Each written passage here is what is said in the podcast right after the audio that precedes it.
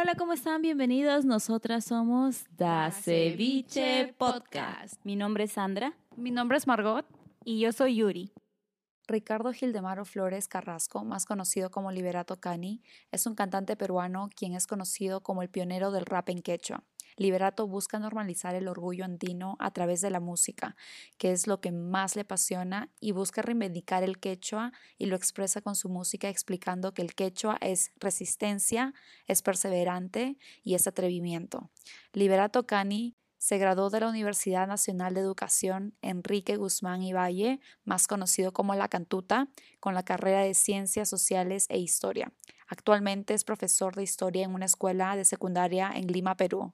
Estamos muy orgullosos de tener a nuestro paisano apurimeño en el episodio de hoy, que nos compartirá más de su nuevo álbum, Pauaspae.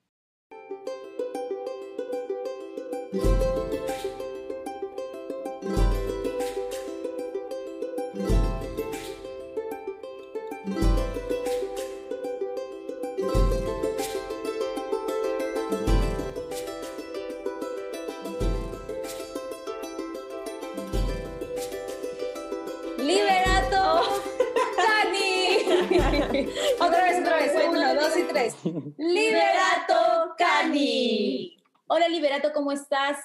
Bueno, en realidad tu nombre no es Liberato, pero tu nombre artístico es Liberato Cani, así que... Genial. hola, hola, ¿qué tal? Eh, ahí muy contento de, de la invitación y, y nada, feliz para poder contar toda la historia, toda la historia. Vamos a ver todo sobre ti, nos encanta el arte que difundes, la música, excelente la manera como tú has expresa, expresas lo que, lo que sientes, lo que piensas en tu música, sobre todo en ese idioma que para nosotras es muy importante como el quechua, es aquello que nos define, es aquello que, con lo que hemos crecido entonces, tú usaste este arte con nuestra lengua madre para que para difundir un mensaje. Qué bonito, de verdad. Sí, en, realidad fue eh, un trabajo de, años y no pensé que, que, este proyecto iba a seguir o tener continuidad y bueno, gracias a eso eh, hasta ahora está vigente el proyecto y aún hay bastantes sueños por, por cumplir, sí. Nos, nos enorgullece saber que un apurimeño, bueno, un hijo de apurimeños, eh, cultiva lo nuestro, cultiva esto y se enorgullece de, de su quechua, ¿no? Pero empecemos por lo primero. ¿Cómo te recibió el 2021, el 2021 a ti, Liberato? ¿Qué tal la pasaste hasta ahora estos meses? Bueno, el 2020 eh, creo que para todos ha sido bastante complicado, ¿no? Difícil. Eh, en realidad ha sido triste en algunos aspectos, ya que, por ejemplo, en el tema de conciertos, proyectos, eh, tenía varios, tenía, por ejemplo, tenía viajes al extranjero y que no, no, no se pudieron concluir, bueno, se cancelaron. Y hay eventos aquí también en Perú. Eh, el, el, álbum que, lo acabo, que acabo de lanzar hace poco, eso estaba planeado para, su lanzamiento estaba planeado más o menos para julio del año pasado, pero bueno, como, como ven, ¿no? No, no, está complicado por todos lados y no se pudo, pero a pesar de eso, eh, no me detuve, a pesar de eso, seguí luchando para, ¿no? para, que, para seguir haciendo más música, para seguir juntándome con, con, con mis músicos y seguir haciendo nuevos temas. Y gracias a eso, eh, ahora acabamos de, acabo de, presentar un nuevo álbum. Nos encanta tu álbum.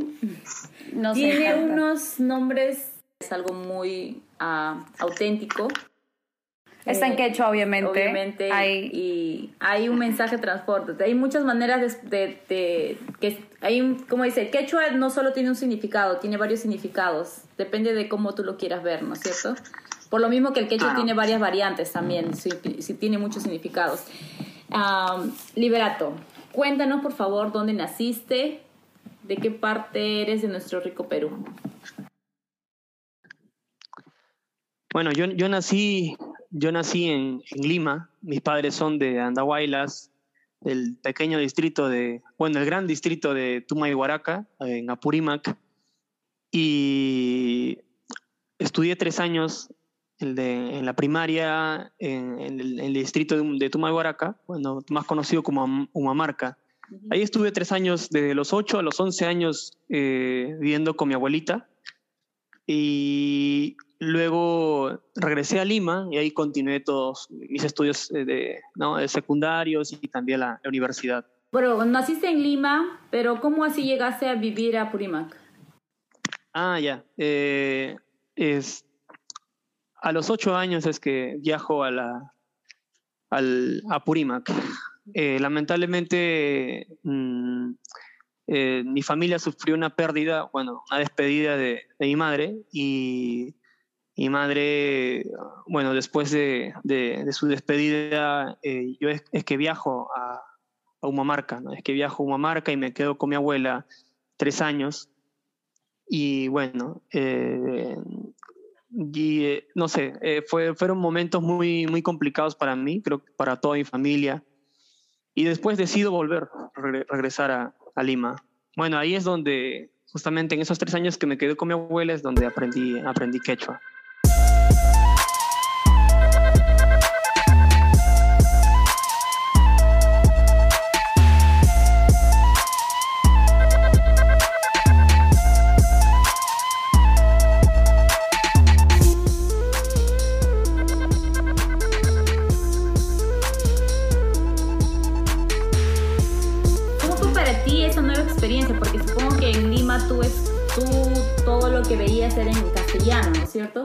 ¿Cómo fue para ti ese cambio, el cambio que tuviste al viajar y al estar, a tener esa convivencia con el quechua, con tu abuelita, ya en las sierras en Dahuaylas? En realidad no recuerdo mucho de cómo fue ese cambio porque es difícil no que un niño de, de siete años o ocho años te comente desde un, no sé, desde, desde un punto de vista técnico o histórico, social, pero lo poco que te puedo decir es que, bueno, lo poco que recuerdo es que fue un cambio eh, totalmente eh, distinto, bueno, algo que no esperaba, ¿no? Eh, fue casi mágico, el cambio fue casi mágico, ahí creo que esa es la palabra, porque las costumbres, la cultura, la, la, su gente, el pueblo, todo, era muy distinto a lo que estaba acostumbrado en Lima. Eh, desde el tema de la reciprocidad, las costumbres que tenía. Es más, yo llegué en un momento donde el pueblo, en, en las comunidades, todavía se practicaba eh, el trueque. Yo, yo, yo todavía pude, pude ver eh, ¿no? este, ese sistema de, económico que practicaba el pueblo con otras comunidades, sí. ¿no? el trueque con productos de, agrícolas. Entonces este, fue genial. Y también eh, algunas otras costumbres que hasta, que hasta y que ahora ya se han perdido. Entonces, eh, hay, hay, muchas cosas que me impactaron, impactaron allá, pero claro, el adaptarme fue difícil porque se me enfriaba toda la piel y me congelaba las manos, pero bueno, todo es costumbre, ¿no? Y, y de ahí, y muchas cosas más que ya le voy a estar contando. Sí, claro, nosotras um, cada, cada vacaciones de la escuela, nosotras viajábamos enero y febrero, nos quedábamos en la casa de mi abuelita también, está muy alejado de la ciudad y tienes que bajar de, un, de una montaña, de la mitad de un cerrito tienes que bajar, caminas, caminas, caminas, cruzas un río y vuelves a subir a otro cerro y recién llegas a la casa de mi abuelita. Entonces no hay transporte, no hay teléfono, no hay internet, no hay nada. O sea, estás tú y la naturaleza, y tus abuelitos. Y sí, también hemos visto en todos esos años hemos viajado como, por lo menos yo viajé hasta los 14 años, entonces tú puedes ver la diferencia entre la ciudad y el campo, o sea, son total, mundos totalmente distintos, pero claramente nosotros nos dimos cuenta que preferimos una vida más tranquila como la del campo porque se aprende más y, mm, claro. y porque también aprendes a amar a lo que ves a ah, tu alrededor, ¿no? A, tu, a, la, a la Pachamama, aprendes a, a, a, valorar tus animales, aprendes a valorar todo lo poco que tienes allá. Qué lindo, de verdad. Uh-huh. Y Berato, entonces regresas a Lima. Cuando regresas a Lima a los 11 años, ¿qué pasa en ese transcurso hasta antes de tu, de tu vocación a la música? ¿Desde el principio tú pensaste en cantar o te inclinaste a alguna carrera profesional o cómo fue ese, en ese, ese transcurso de tu vida? Bueno, eh, cuando regresé a mi casa en Lima, creo que en ese entonces tenía 11 años, no, no tenía nada en mente con el tema del arte, aunque me gustaba dibujar bastante. Me gustaba dibujar como hobby. Eh, luego estaba concentrado en los temas de la, de la escuela, ¿no? del colegio, la secundaria. Y en el tercer año de secundaria es donde aparece el arte, el arte como, como tal, ¿no? el hip hop. Eh, y ahí es donde conozco poco a poco eh, toda esta cultura del hip hop y todos los elementos que, que, que contenía ¿no? este arte que me, me, parecía raro en un inicio. Y me pareció bastante también, eh, no sé, entretenido, porque acababa de despedirme de mi madre, no, no, no había pasado ni muchos años, y aún sentía esa, soledad, ¿no? un poco de tristeza, Tumpa, Yakis Hamiki, ¿no? Kachkarhani, entonces Chaiwata Kunapi. Entonces aún me sentía este, triste en esos años. Eh, ahí es donde aparece el hip hop. Eh, justo recuerdo que en el salón estaban haciendo como que tipo improvisación o algo así, yo me quedé mirándolos, eh, no salía el recreo esa vez, el receso, como le dicen, y, y poco a poco me acerqué y empecé a averiguar qué cosa es eso. Entonces, lo primero que me gustó del hip hop fue el beatbox, que es como que sonidos con la boca, ¿no? Que sonidos con la boca que asimilaban a la pista del rap, la instrumental. Y eso me gustó por dos años. Es más, eh, yo hacía beatbox por dos años. Yo empecé así, no empecé cantando. Eh, eso es lo, lo, lo, loco, ¿no? Y de ahí de, de, de hacer beatbox, ya res, recién, creo que terminando la secundaria, bueno, o en quinto secundaria, es donde empiezo a cantar y donde empiezo a formar mi, mi grupo. Mi grupo con, ¿Cómo se llamaba tu primer grupo? El primer grupo que formaste. El grupo que formamos en la secundaria se llamó Quinta Rima. Quinta Rima. Ajá. ¿A qué colegio fuiste? Este? Eh, un colegio, en, bueno, en el, en el, distrito de San Juan de Urigancho, el colegio se llamaba, bueno, se llama eh, Javier Eraut, en el Javier Eraut en Caja de Agua. Eh, ahí, ahí, terminé, ahí terminé la secundaria. Bueno, en realidad estuve por todos lados, un colegio por aquí, otro colegio por allá, eh, pero al final terminé en Javier Eraut, sí. So, ahí es donde inició tu carrera musical con el rap haciendo uh, Big Box. Big, Big Box. Box. Wow. Uh -huh. Sí, qué Pero qué interesante, ¿no? Es, es, es difícil, es difícil hacer esas, um, chucupa, esos sonidos con chucupa, la boca. Chucupa. Y Así no es. difícil. enséñale, enseña el liberato, ¿cómo se A hace? Ver, ¿cómo se hace? Una, de, una demostración súper, súper rápida. No, ese es otro precio. Ya, hacer chanchita nomás. Vamos, chicas, a, ya, vamos a hacer un truequecito, un trueque. Pues, un trueque. Vía PayPal puede ser. Ya, ya, okay, ya. Sí, claro. Venmo, Venmo.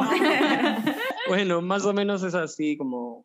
Eh, aunque ya no me sale, ya había perdido la, la, práctica, la, la, la práctica. La práctica, ¿no? Pero...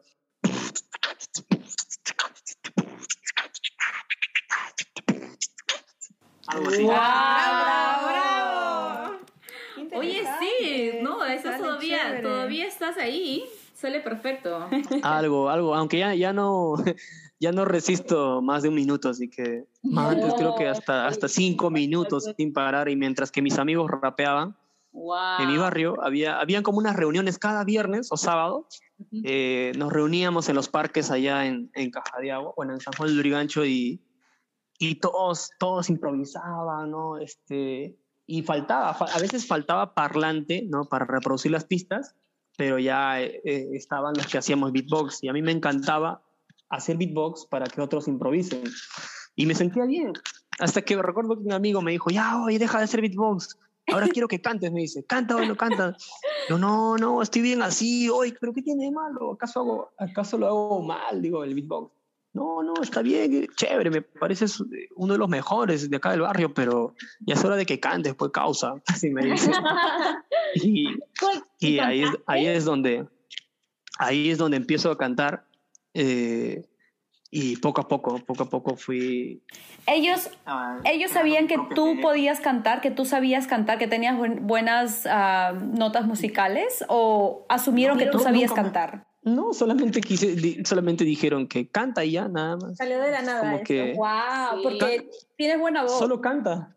Mm. No, no sé si por mi buena voz, creo que, ma- creo que más que eso, para que les acompañe a, a improvisar cuando ponían una pista. Entonces, Oh. cuando había una pista musical, no querían que nadie se quede callado. Entonces, este, que me sume a la fiesta, ¿no?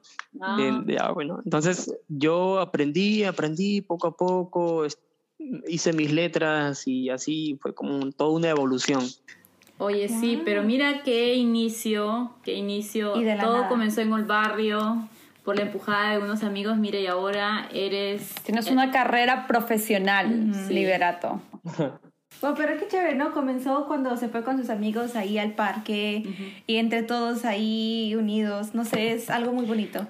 Sí, Me mira, también sí. cuando yo iba a hacer saya, porque yo bailé saya desde muy pequeña y siempre también me iba, aunque mi mamá me pegaba, no me dejaba salir, pero yo me, yo me iba corriendo, yo me escapaba, porque es lo que te apasiona, lo que te, si te gusta tienes que, tienes Sí. que Creo que el arte lo llevamos en la sangre, la gente que, lo- los hijos que son de los Andes, siempre vas a ver, vas, tú donde vayas y preguntas dónde son tus papás y dices, ah, somos de Cusco, o de Huancavelica, o de Ayacucho, siempre va a haber alguien de la familia que toca un instrumento. O, alguien que canta, o dibuja, o hace poemas, o Claro. como a mi hermana le gusta la- las danzas. Oh, Margot le Sí. Algo siempre hay algo artístico en nosotros porque lo llevamos en la sangre. Eso sí es muy cierto. Cuéntanos, Liberato, ¿qué carrera estudiaste en la universidad? Ah, bueno, soy actualmente soy docente, soy docente de nivel secundario de- acá en Lima. ¿Eres Eh, profesor? estudié la carrera, sí, de Ciencias Sociales e Historia. ¡Wow! O sea, eres Sí, estoy- profesor ahorita. am, Sí, sí, soy profesor. eso. Soy sí, recién me acabo de graduar de la Universidad de La Cantuta. Bueno, es, su nombre es más largo, ¿no? Sí, sí, sí. La Todos conocemos como la Universidad de la Cantuta. Sí, sí, la Universidad de Educación. ¡Wow! Vale, dos en uno. ¿Por qué te interesaste por la historia? ¿Por qué ciencias sociales? Eh, bueno, en un inicio no, no fue la carrera que yo elegí, sino que, bueno, creo que en el camino me fue gustando la, la docencia y sobre todo la historia, mm, por cómo algunos profesores que me enseñaron alguna vez historia de la secundaria o en la academia, eh, no sé, por la manera como contaban ellos la historia y, y bueno, aunque no me lo crean, pero la carrera, la carrera de historia, de docente de historia recién me llegó a gustar en el quinto siglo, no, no, en el séptimo siglo, casi por terminar la carrera. Eso es algo bien loco porque me empezó a gustar porque recuerdo que en, en las prácticas ya de, en las últimas prácticas que haces en la carrera, justo me tocaba dictar clases en, en un colegio, entonces eh, ahí es donde nace, donde sentí que sí, que, que, que, que, sí puedo, ¿no? Dictar clases de historia y que sí me, me, divierte dictar clases y, y me nace, es cuando los alumnos eh, respondían muy bien a la, a la didáctica que yo usaba para enseñar historia. Eh, es como cuando un- tú armas un proyecto y ves resultados, ¿no? De a pocos, y, y eso te incentiva, ¿no? Te incentiva mucho a querer seguir encaminándote en ese proyecto, en esa meta que tienes. Y eso es lo que pasó. Muchos, me gané el respeto de muchos estudiantes, ¿no? Este, en la secundaria, bueno, en ese colegio que llevé mis prácticas y me encantó, me motivó, me incentivó para, para seguir este, en la carrera de historia. Y yo recuerdo que los alumnos hasta decían, ahí viene el, ahí viene, ahí viene el profe rapero, ahí viene el profe rapero. ¿Tú les comentas Y- a tus alumnos que, que rapeas en quechua? No, no, no, se enteraron porque vieron en el libro de, de educación, no, no, en el libro de persona, personal, familia, no, no, algo de educación, no sé, pero era el, libro de cívica, Ajá. que entonces en, en una de las páginas, en una de las páginas de, de ese libro sale mi historia, ¿no? Como un, al- algo, algo, un poco de mi historia y encima había tarea acerca de mi historia, mi biografía. Liberato, Entonces- tú eres el profesor a cuales tus alumnos, tus alumnos, te estudian a ti. Eso es lo más raro. Eso es lo más raro. En el, ese, ese libro, eh, ese libro es del segundo año secundaria y es un li- libro oficial de, de todos los colegios nacionales de Perú. Wow. Y justo me acuerdo, la, la- eh, creo que está en el, en el número 169, si más no me equivoco, Wow. y, y está en dos, dos planas, dos caras, dos hojas, eh, todo un, po- un poco de mi biografía y algunas preguntas con, con respecto a mi proyecto. Entonces, cuando se enteraron eso, ya imagínate, ¿no? Se volvieron locos todos los estudiantes, los alumnos y, y todos atendían a la clase con, con mayor intensidad, creo. Eh, y así, y fue, fue muy bonito esa experiencia que tuve en ese colegio en Chaclacayo, me acuerdo, y, y nada, creo que desde ese entonces me incentivó bastante en, en esta carrera que ahora ya acabo de terminar. Wow, ¿y cómo te sientes tú al ver tu biografía? ¿Alguna vez pensaste que ibas a salir en algún libro a nivel Oficial, nacional ajá. Y que los alumnos de todos Los colegios. todos los colegios. colegios conocieran tu historia? Mm, bueno, me, me pareció bastante, eh, no sé, este, sorprendente. No, no lo esperaba. No, no esperé que el Minedu iba a este, incluir mi, mi biografía ahí en el libro. Este, nada, como dicen, como decimos en el barrio, me pareció chévere. Me parece chévere que incluya un, po- un poco de mi biografía y, y nada, ¿no? Tal vez eso pueda también aportar a, a otros estudiantes que también tienen un talento, un arte o algún proyecto que, que- que estén ahí elaborando, creando, ¿no? Y bueno, creo que ahí ah, se, se aporta algo a la sociedad. Sí, definitivamente sí, porque tú tienes una historia interesante. Y sobre todo el proyecto que estás ahora tú eh, llevando contigo, sacándolo adelante, que también lo llevas como una profesión, una carrera profesional que nos encanta, nos Sí. fascina y lo más gracioso que nos has contado hasta ahora es que tus alumnos estudiaron tu historia y tú les tenías Sí. que Tenía que tenías que todo. corregir la, la tarea, me imagino, lo más gracioso de todo. Aunque, aunque les parezca, aunque les parezca este, raro, pero es la primera vez que estoy mencionando esto en una entrevista. O sea, Gracias por la primicia, se le agradece, se le agradece. todo lo que les he contado, todo lo que, lo que, les, está, lo que les he contado en un inicio de la entrevista, obviamente creo que ya ustedes ya lo saben, algunas cosas, Sí. pero estos pequeños detalles, estos detalles, eh, creo que es la primera vez que lo estoy contando en una entrevista. Ah, Gracias, gracias. No te por- preocupes, no le vamos a contar a nadie. Se queda No entre los salir, cuatro, no se va a quedar entre los cuatro. Ay, no, pero ¿se imaginan ustedes?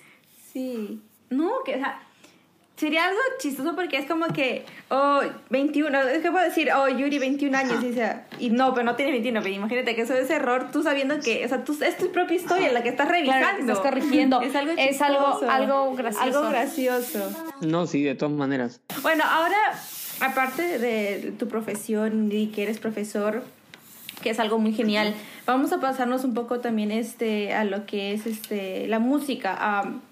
¿Por qué el rap y no otro género? Y también específicamente, ¿por qué el quechua? Am, En quechua. ah, ¿Por el qué en quechua? Ajá, ¿por qué en quechua? Justo discutía con, no, discutía, no, justo conversaba con un amigo. Oye, ¿por qué me, por qué me preguntan por qué el quechua? No, lo puedo- no le en- no entiendo. Es que no es lo usual, lo usual rap es en inglés o En español. En español, sí español. también, pero como que más exactamente la música que sea en quechua es muy raro. No hay muchas personas Claro. que hacen ese Que cantan en quechua. que cantan en quechua y es muy es muy inspirador también, ¿no? Sí, sí, no, no, no, no se preocupen, sí voy a responder. Este, bueno, ¿por qué, aunque, aunque, no sé, me parece una pregunta filosófica, pero eh, ¿por qué el hip hop? Bueno, porque apareció un momento de mi vida donde sentía que tenía que decir muchas cosas, donde tal vez estaba un poco como que en, una soledad que embargaba todo mi corazón, ¿no? Por la, por la despedida de mi madre. En algún momento donde...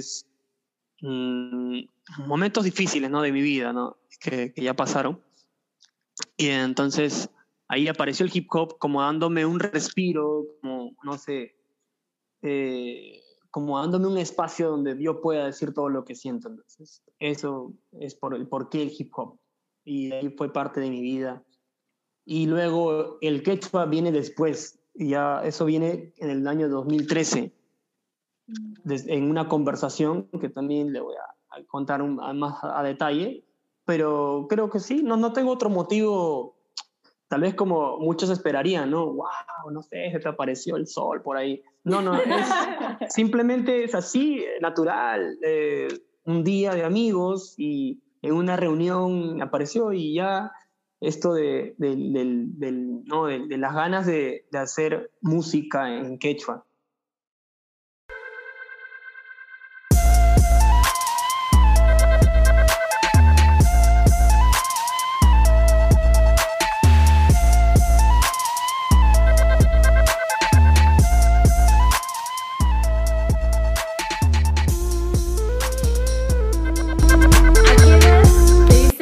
Que la música era tu pasión? ¿A los 13 años, al quinto secundaria más o menos? Más o menos en el año 2010 es donde empiezo a, rapear, a improvisar eh, y luego eh, ya tenía el grupo ¿no? de Quinta Rima y empezamos a hacer varios temas, varios temas en castellano. Obviamente todos rapeamos en castellano y juntamos varios temas, varios temas hicimos una, grabamos unos temas así de manera artesanal en un home studio que recuerdo que, que quedaba cerca de mi casa. Eh, y así lanzamos una maqueta, es como un conjunto de temas que no necesariamente tienen ¿no? como que una conexión entre ellas, entre los temas, pero fue un compilado de temas que, que sacamos y, ya. Eh, y ya, ya se había cerrado los temas para que salga la maqueta, el disco. Entonces, eh, como ya se había cerrado, ya teníamos los temas, eh, mi amigo me llama en una tarde, justo el que estaba aprendiendo a hacer beats, mi, mi amigo Luis, que, que, de por sí actualmente ya es un gran productor de instrumentales, es más, le va muy bien, está siendo muy conocido no solo en Perú, sino también ya, ya pasó fronteras. Eh, en ese entonces él estaba iniciándose como beatmaker.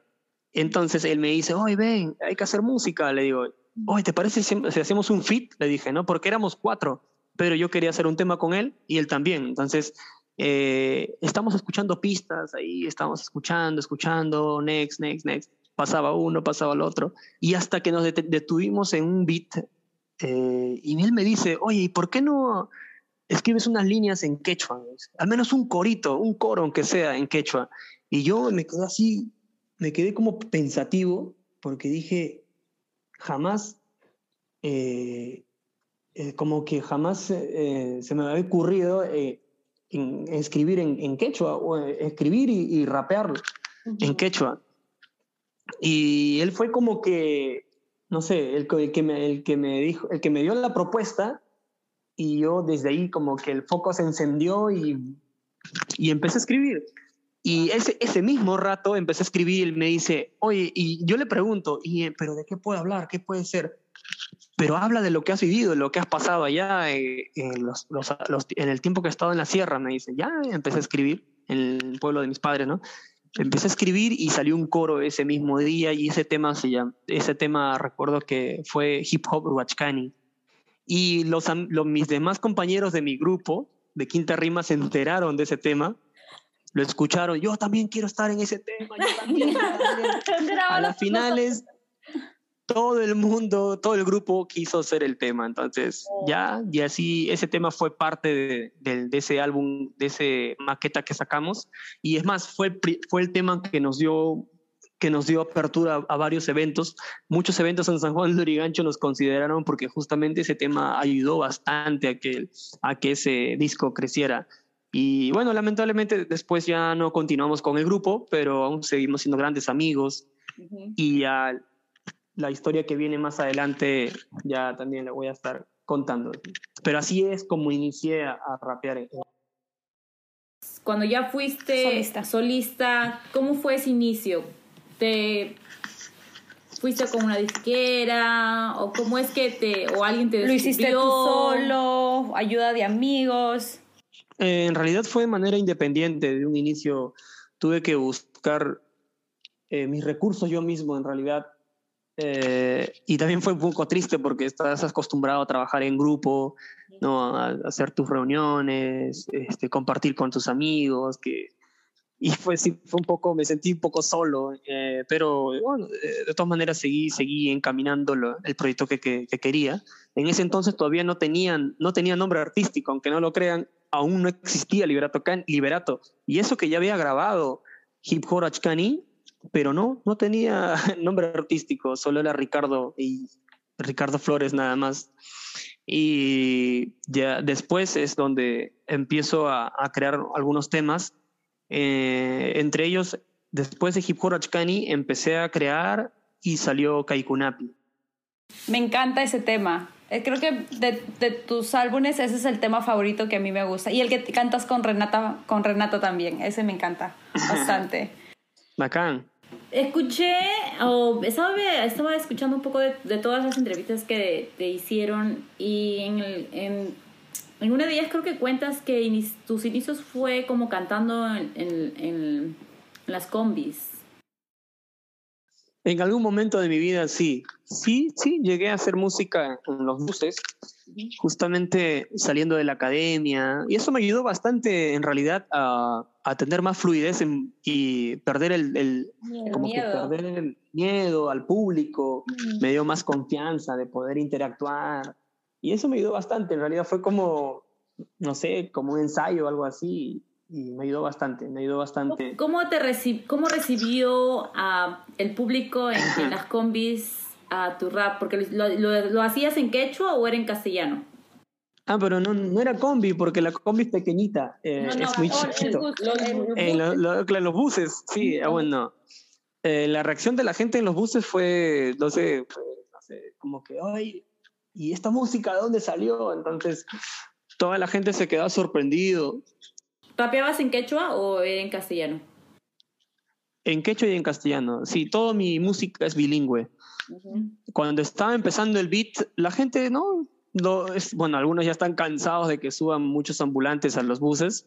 Entonces, a veces encontrabas gente de todo tipo, pero bueno, desde que subía yo subía con fe y, bueno, le decía, señores pasajeros, soy un joven estudiante que vengo a, a compartir un poco de, de, música con ustedes. Lo que yo hago es rap y no decía quechua todavía. Lo que yo, lo que yo hago es rap, espero que les guste. Muchas gracias. Y prendía la pista musical y hasta ahí la gente estaba cada uno mirando todos a los lados, así, para otro lado. Y hasta que empiezo a cantar el coro y la gente todos empiezan a voltear sus rostros, y mirarme fijamente, ¿no? ¿Quién es este tipo?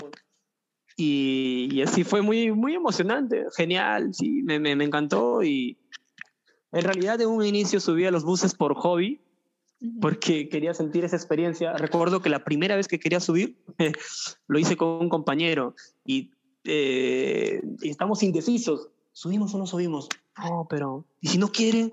Así como doy, súper asustados. Te juro que después de dos horas fuimos a un bus. dos horas. dos horas. Dos horas parado en el, en el paradero. Oye, ¿sabes qué te parece a nosotros? Cuando vamos a vender velitas al, al cementerio y primero, primero estamos ah. ¡Qué rocha! Velitas, velitas, velitas. Ya cuando te dan primero... ¡Fósforo, fósforo! Pero ya cuando comprar... la plata, ya... Ya, oye, fósforo, con vela, señora, ¿dónde va? Aquí usted mi casera, favor.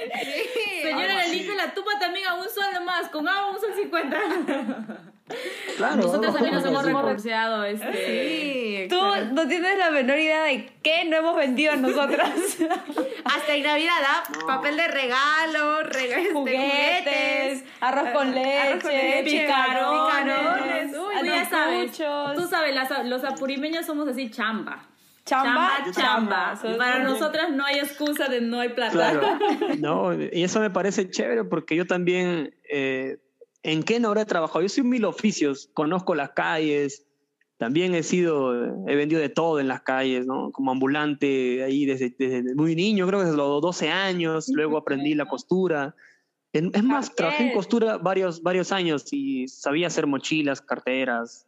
Wow. Me metí en todo el mundo de las mochilas. En realidad hasta ahora sí sé, pero ya claro, ya hace años que no, claro. que no estoy en la costura, pero sí, creo que he sido mil oficios y y así, y bueno, el tema de los buses ha sido, el tema de los buses en realidad ha sido bastante emocionante y también es un bonito recuerdo. Lo de los buses, creo que por un mes, solo por un mes, este, subí a los buses porque ya mi garganta no, eh, sentía que no, no, ya no me daba la garganta, entonces traté de cuidarme, ya no, ya no subía a los buses. Pero sí, me ayudó, me ayudó bastante. Es más, eh, ahí justo me vio una persona que se interesó en mi música y fue la primera nota que tuve en un medio de prensa ya en Perú y creo que desde ahí empezó ya como que el inicio de una nueva historia. Qué increíble, qué increíble. Si te lanzaste a los buses, alguien, yo siempre digo que las personas que esa, ah, obviamente en Perú no es como aquí, que cada, cada la persona son más independientes ah, porque tienen, su carro y más tienen la facilidad de poder llegar a su trabajo, pero en Perú, o yo yo también, de San Juan de Urigancho tenía que tomar mi bus para llegar a la universidad o para ir a mi trabajo. Imagínate en ese transcurso alguien te escuchó y dijo, wow, este chico tiene talento. Tiene talento. Lo que él hace se tiene que plasmar y para que otras personas más te conozcan. Mira, y escribieron y así empezó tu carrera. Claro, así todo fue, fue bien loco. Justamente en el 2015 es donde por primera vez, en el 2015 es donde me convierto en liberato. Llegó la oportunidad de, de cantar en el Gran Teatro Nacional mediante una entrevista que tuve y justamente nació esa entrevista a partir de, de mi, a partir de haber cantado en el bus, porque en el bus una persona me hizo una entrevista y luego un productor se interesó, le pareció genial lo que estaba haciendo y luego me invitó a ser parte del, de un concierto que él estaba realizando en el Gran Teatro Nacional, que era el concierto de Uchpa y Lazarita, que dos bandas que dos bandas dos bandas muy muy muy buenas de acá de Perú, de, que hacen rock nacional, rock fusión. Y ahí es donde él me invita y digo, yo no sabía que era Gran Teatro Nacional, yo pensaba que era como el Guaralino, así, ¿no? yo pensaba que era un canchón. Eh, eso estaba en mi mente, ¿no? Pensaba que era un local con un estrado y luces, pero no, era todo un teatro, imponente, un señor teatro. Sí. Y, y, tuve la oportunidad, ¿no? De, de abrir ese concierto, estar ahí presente y desde ahí creo que fue ya el cambio total de mi vida y el primer paso, el gran paso para seguir con esta carrera artística. Y en el 2016 grabo mi primer álbum que se, llamó, que se llama Arima y Pueblo. Eh, y después seguí trabajando, viajé a muchos lugares. No pensé que iba a viajar con rap en quechua a tantos países, bueno, algunos países, que me fue muy, muy, muy bonito, muy, muy chévere. Y actualmente eh, acabo de lanzar mi segundo álbum, que es un álbum que demoró, tomó tiempo para hacerlo, pero ya se hizo, se hizo realidad. Y estoy muy feliz porque este, este nuevo álbum es la evolución en producción musical, la evolución en todo aspecto de, de, producción. Y no, entre ellos está, hay temas como Harawi, Caimanta, Pahuaspa y eh, y también está la nueva versión de Kaikunapi, y algunos otros temas como Hatari, Chascañahuicha. Eh, Ay, me encanta Chascañahuicha. Ah, sí lo has escuchado. Obvio, ¿qué obvio. ¿Qué pasa? ¿En qué te inspiras? Porque no solamente eres, eres cantautor, ¿verdad? Porque tú, tú mismo escribes tus, las canciones que después las, las interpretas. Pero ¿en qué te inspiras al momento de escribir? de manera general, eh, me inspiro, bueno, en vivencias, sueños, sentimientos, uh, bueno, de ahí lo que venga, ¿no? Eh, lo que venga, lo que me venga a la mente como creación y también lo que me hace sentir feliz. Claro. ¿Hay alguna, hay alguna canción en especial para ti? Bueno, hay, hay diferentes temas. Hay temas de protesta, ¿no? temas con temas sociales, ¿no? Este, también temas de, de, sentimiento, hay temas de sueños, de vivencias, o vivencias y protesta, ¿no? Este, o temas contestatarios, que diga, ¿no? Temas contestatarios, algunos temas contestatarios que me agradan, siempre yo mismo me escucho. Entonces, este, sí, ahorita, ahorita no sé, no, no, no tengo los nombres, eh, pero uno de ellos sería, por ejemplo, Harawi. Harawi, que me gusta, me gusta mucho ese tema. También de ahí de Harawi podría ser Caipacha, que son algunos temas que también me gustan desde eh, lo contestatario, ¿no? Lo contestatario, rap con, con, contenido social, bueno, también lo que siento, ¿no? Lo que siento y lo, lo que veo, ¿no? lo que, y lo que se ve cada día, lo que está pasando en nuestra sociedad. Eh, y luego y luego y luego también de las vivencias no de los recuerdos y todo ello trato de plasmarlo y bueno hay todo un tema creativo en cada tema sí que en realidad es difícil explicarlo pero pero sí, cada tema tiene una historia, cada tema tiene una esencia. Y en, y en todo, y en todo eso que, en tu música, en realidad, en conjunto, ¿qué, ¿qué es lo que quieres mostrarle a la gente? ¿Qué es lo que quieres mostrarle a tu pueblo peruano, al pueblo peruano? O más allá también, porque Mm. bueno, no solamente en el Perú ya te escuchan, sino también te escuchan aquí en los Estados Unidos y supongo también en otros países. De que, bueno, lo que le quiero mostrar en realidad, bueno, en realidad no pienso en eso, pero la respuesta sería de que, que vean que el quechua suena bien. Sí, el quechua suena bien y suena tan bien como cualquier otro idioma en el mundo. De que el quechua y otro, otra respuesta sería de que el quechua es, es libre, de que el quechua tiene la libertad, la libertad de desarrollarse en, en, el mundo como cualquier, como cualquier idioma. Entonces, Exacto. por ejemplo, si tú, si tú estás en, si tú vives eh, la economía, por ejemplo, ahora que están allá en inglés, están en, y también en castellano, y por qué no también vivir tu día a día en, el factor, en el tema económico con el quechua. En realidad también sí lo hacían, ¿no? Desde tiempos muy, muy antiguos en, en las comunidades o en muchas ciudades y pueblos de Perú, eh, justamente la economía se hacía a través del quechua, ¿no? Y uh -huh. una de esas fue el trueque, el aini y todas esas cuestiones que poco a poco obviamente se fueron perdiendo por el tema de la el tema histórico de la colonia y todo ese, todo ese tema histórico que ya pasó a ser un pueblo castellano y ahora nuestras prácticas diarias aquí son el castellano. Pero en las comunidades eh, aún se mantienen, aún se mantienen y eso me llena de alegría, que aún se mantiene la convivencia en quechua, ¿no? Todo, todo el día a día en quechua. Pero claro, en las ciudades ya es distinto, es distinto. Ahora lo que, lo que creo que lo que se quiere es justamente recuperar los espacios donde también se pueda compartir, no solo en el campo en quechua, sino también en la ciudad. Y ahí está el trabajo, que no solamente el quechua esté en un ámbito histórico, académico, sino también que sea parte de la economía, que sea parte de la educación, que sobre todo la educación, que creo que es un factor importante. ¿no? Si no se desarrolla el quechua y no se incluye en la currícula nacional de educación, eh, va a ser bien difícil un proceso o un cambio, ¿no? este, un cambio, una revolución, algo así.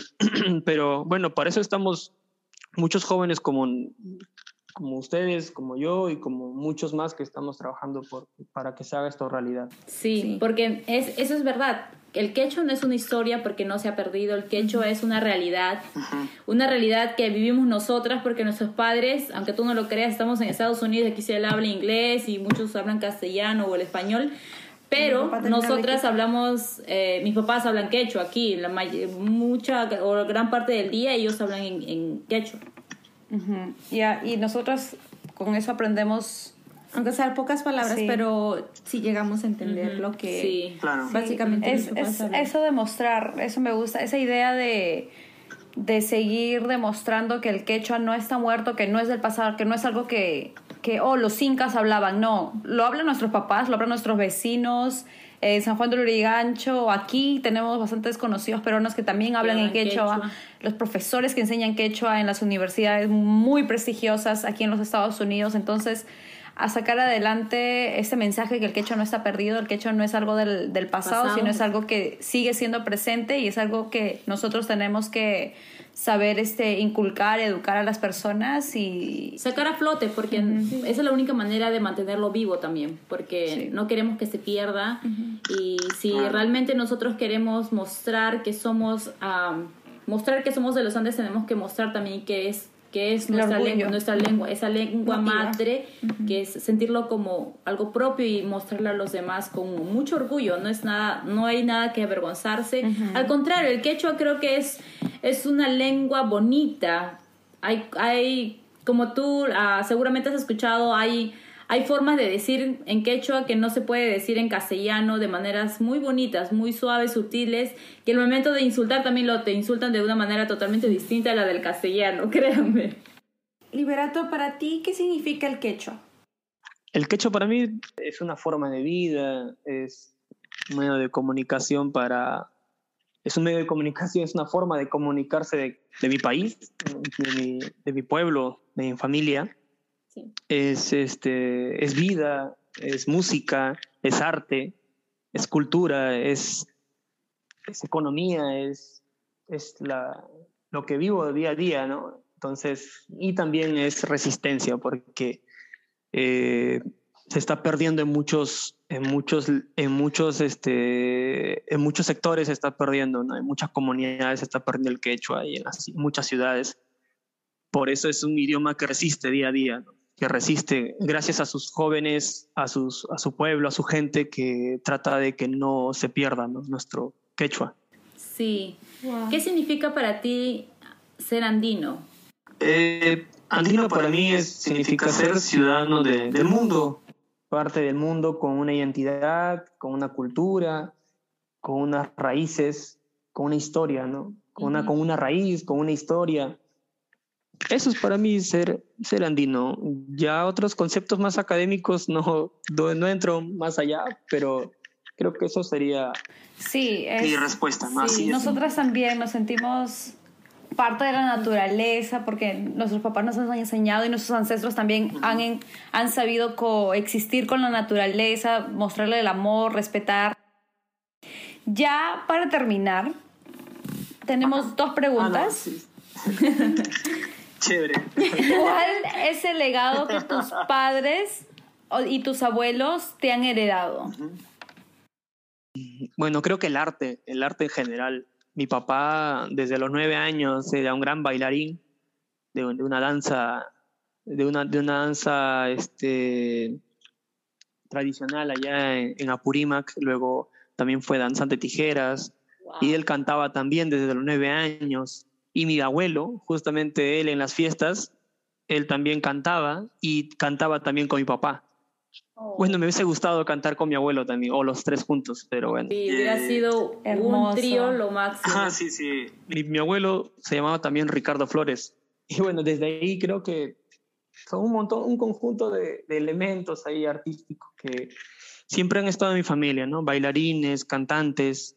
Eh, sí, el mundo del arte siempre ha estado ahí.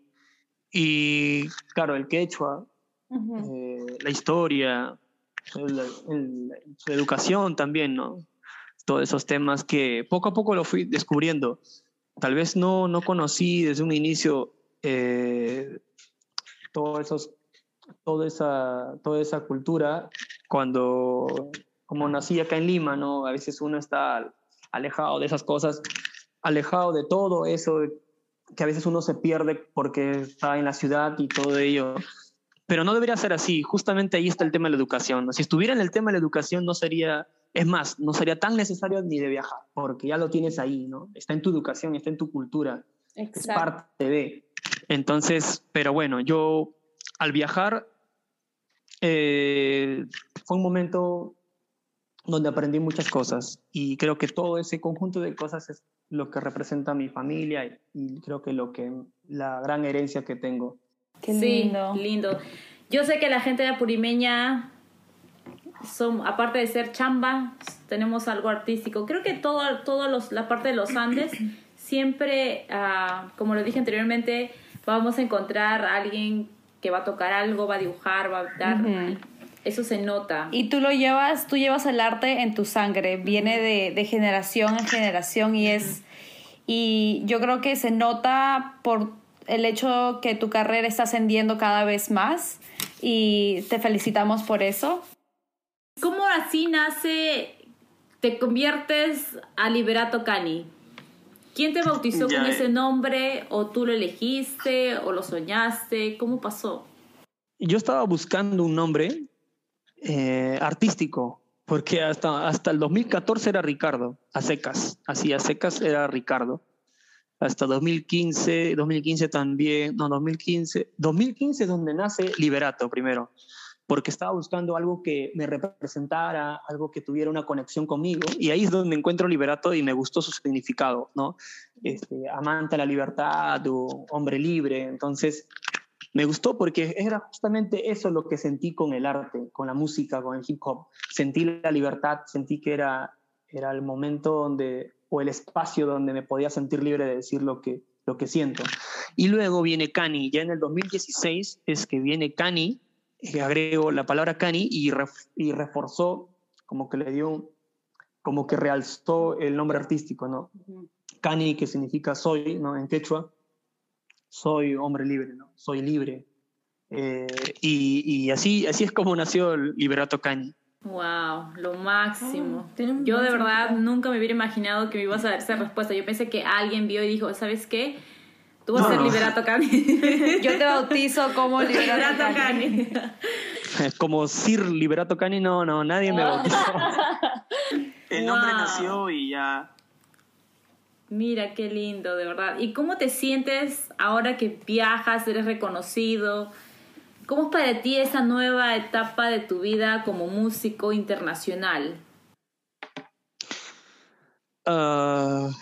Mm, me siento, bueno, en realidad me siento muy contento de, todo lo que se ha logrado hasta ahora. Eh, han habido momentos también difíciles, momentos alegres, subidas, bajadas, como, todo, como en todo proyecto, ¿no? En la vida hay que, que es, para seguir aprendiendo cada día, ¿no? Eh, para seguir mejorando, seguir aprendiendo y, y bueno, y justamente eh, esa alegría que, que, siento en cada concierto eh, o en cada, en cada respuesta del público es lo que me llena de vida para, para seguir haciendo temas y es lo que, lo que es la energía que, que, que me ha ayudado a, a seguir adelante, ¿no? Y hasta ahora. Y gracias a ese, ese cariño de, de, todo el público que me escucha, es que pude presentar un nuevo álbum, ¿no? Este, este año.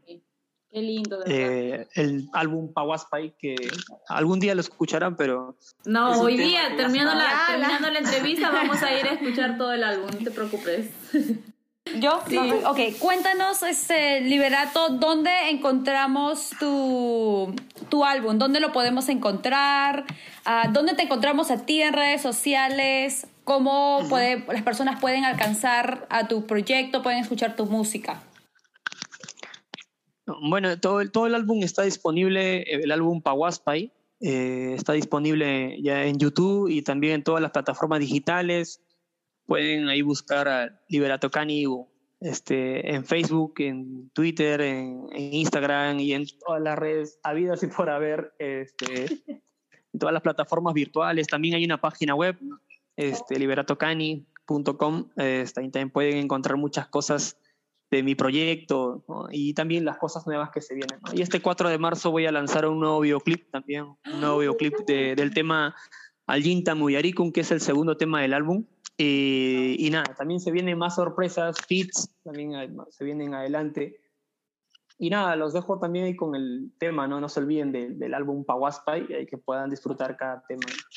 Me comenta un compañero que justamente es parte del equipo, me dice, no, oye, eh, en, el, en las estadísticas de, ¿no? de los oyentes, eh, Perú está primero, obvio, y segundo, en segundo puesto, como los oyentes del álbum, está Estados Unidos. Y eso me pareció bien. Somos nosotras, nosotras, nosotras somos esas estadísticas. Y, y, no sé, ahí salen los estados, ¿no? De, los que más se escuchan. California, eh, seguro. Y, genial. Y no, déjame decirte que está Filadelfia, así que. Oh, sí, por América, por América, bien América, profesor América. tu trabajo. Y también, y también el Bronx. Ay, ah, El Nueva York, sobre todo Nueva York, eso me ha sorprendido bastante. Nueva York, bastantes oyentes y eso espero que siga creciendo, ¿no? Y... Sí, sí, sí, sí, sí, Es un joven con mucho talento. Uh, obviamente porque eres apurimeño. no, y también que Liberato, tú ahora um, eres un artista muy famoso y hay muchos jóvenes que te siguen.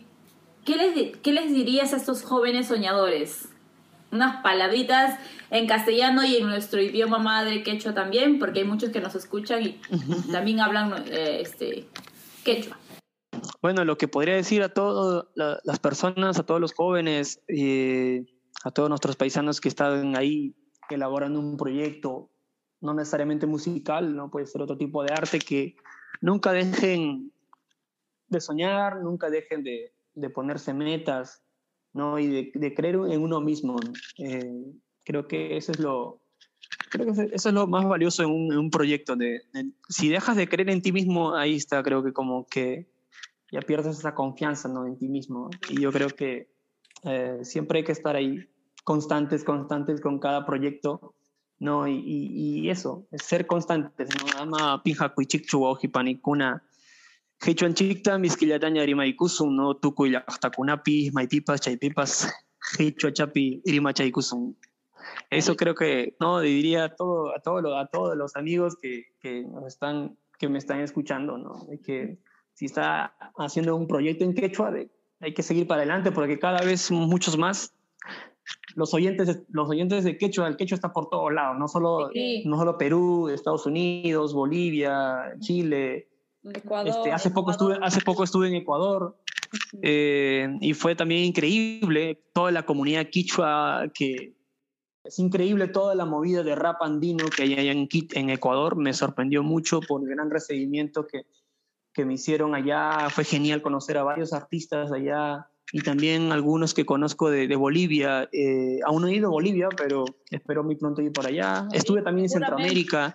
Bueno, en realidad espero viajar mucho más. Esperemos que vengan nuevos, nuevos cambios, ¿no? Eh, y el otro año estar nuevamente en los conciertos y, y es más, ojalá que también esté por allá en la ciudad donde están ustedes y así. Sí, obvio. Sí, cuando estés por aquí, por California, nos mandas un mensajito.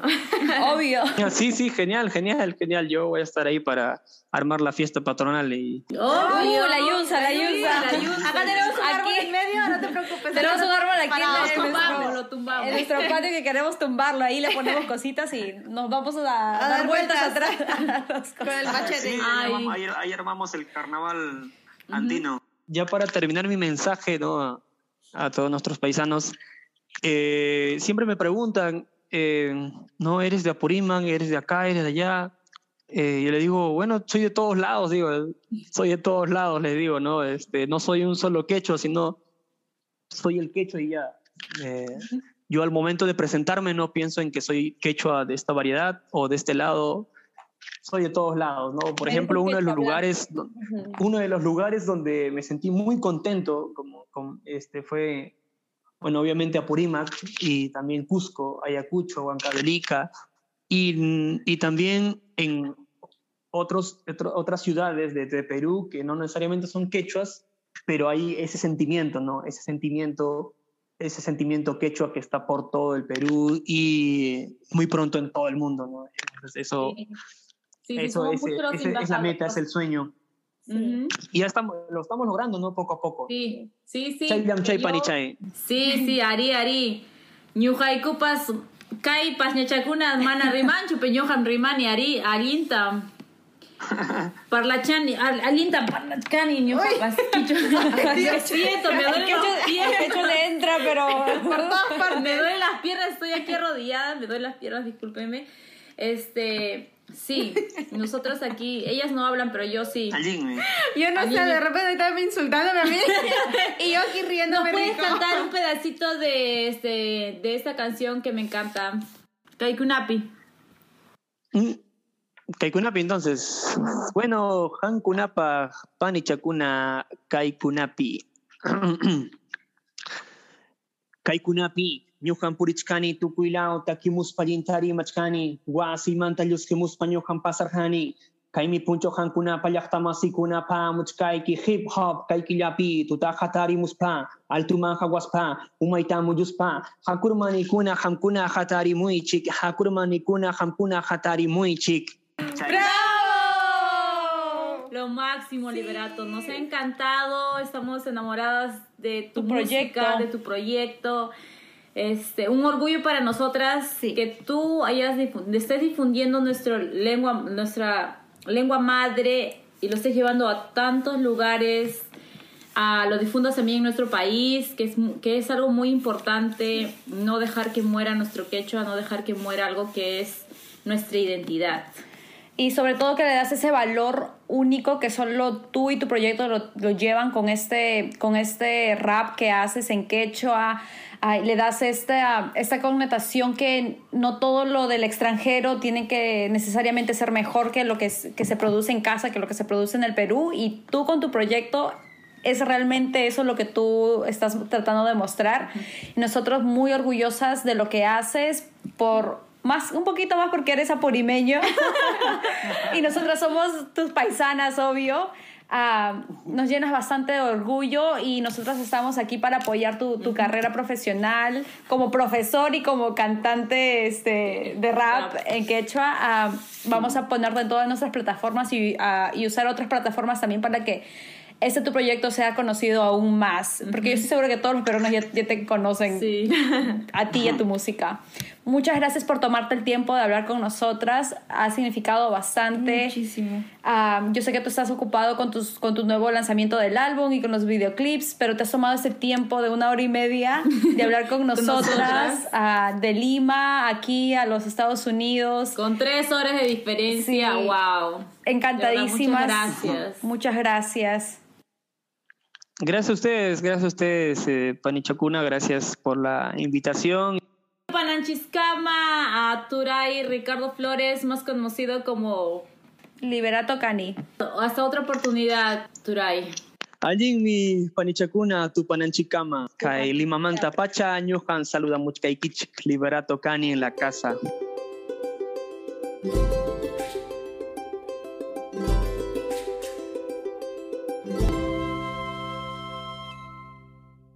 Para terminar, como siempre, no se olviden de seguirnos en Instagram, en Facebook como Da Ceviche Podcast y nos pueden encontrar en Spotify y en Apple Podcast. No se olviden, nos ayuda bastante que lo compartan es nuestros episodios ah, en Apple Podcasts, Spotify, nos dejan un review en Apple Podcasts. Ustedes no saben la idea de cuánto ayuda que nos dejen un review y que lo compartan, porque eso llega a muchas más personas. Entonces, compártanlo con sus amigos, sus tíos, sus primos, sus exes, sus enemigos, sus vecinos, con los que el amigo del mercado, el Por con la que con todos conocidos. Y esto fue Da Ceviche Podcast. Tun, tun, tun,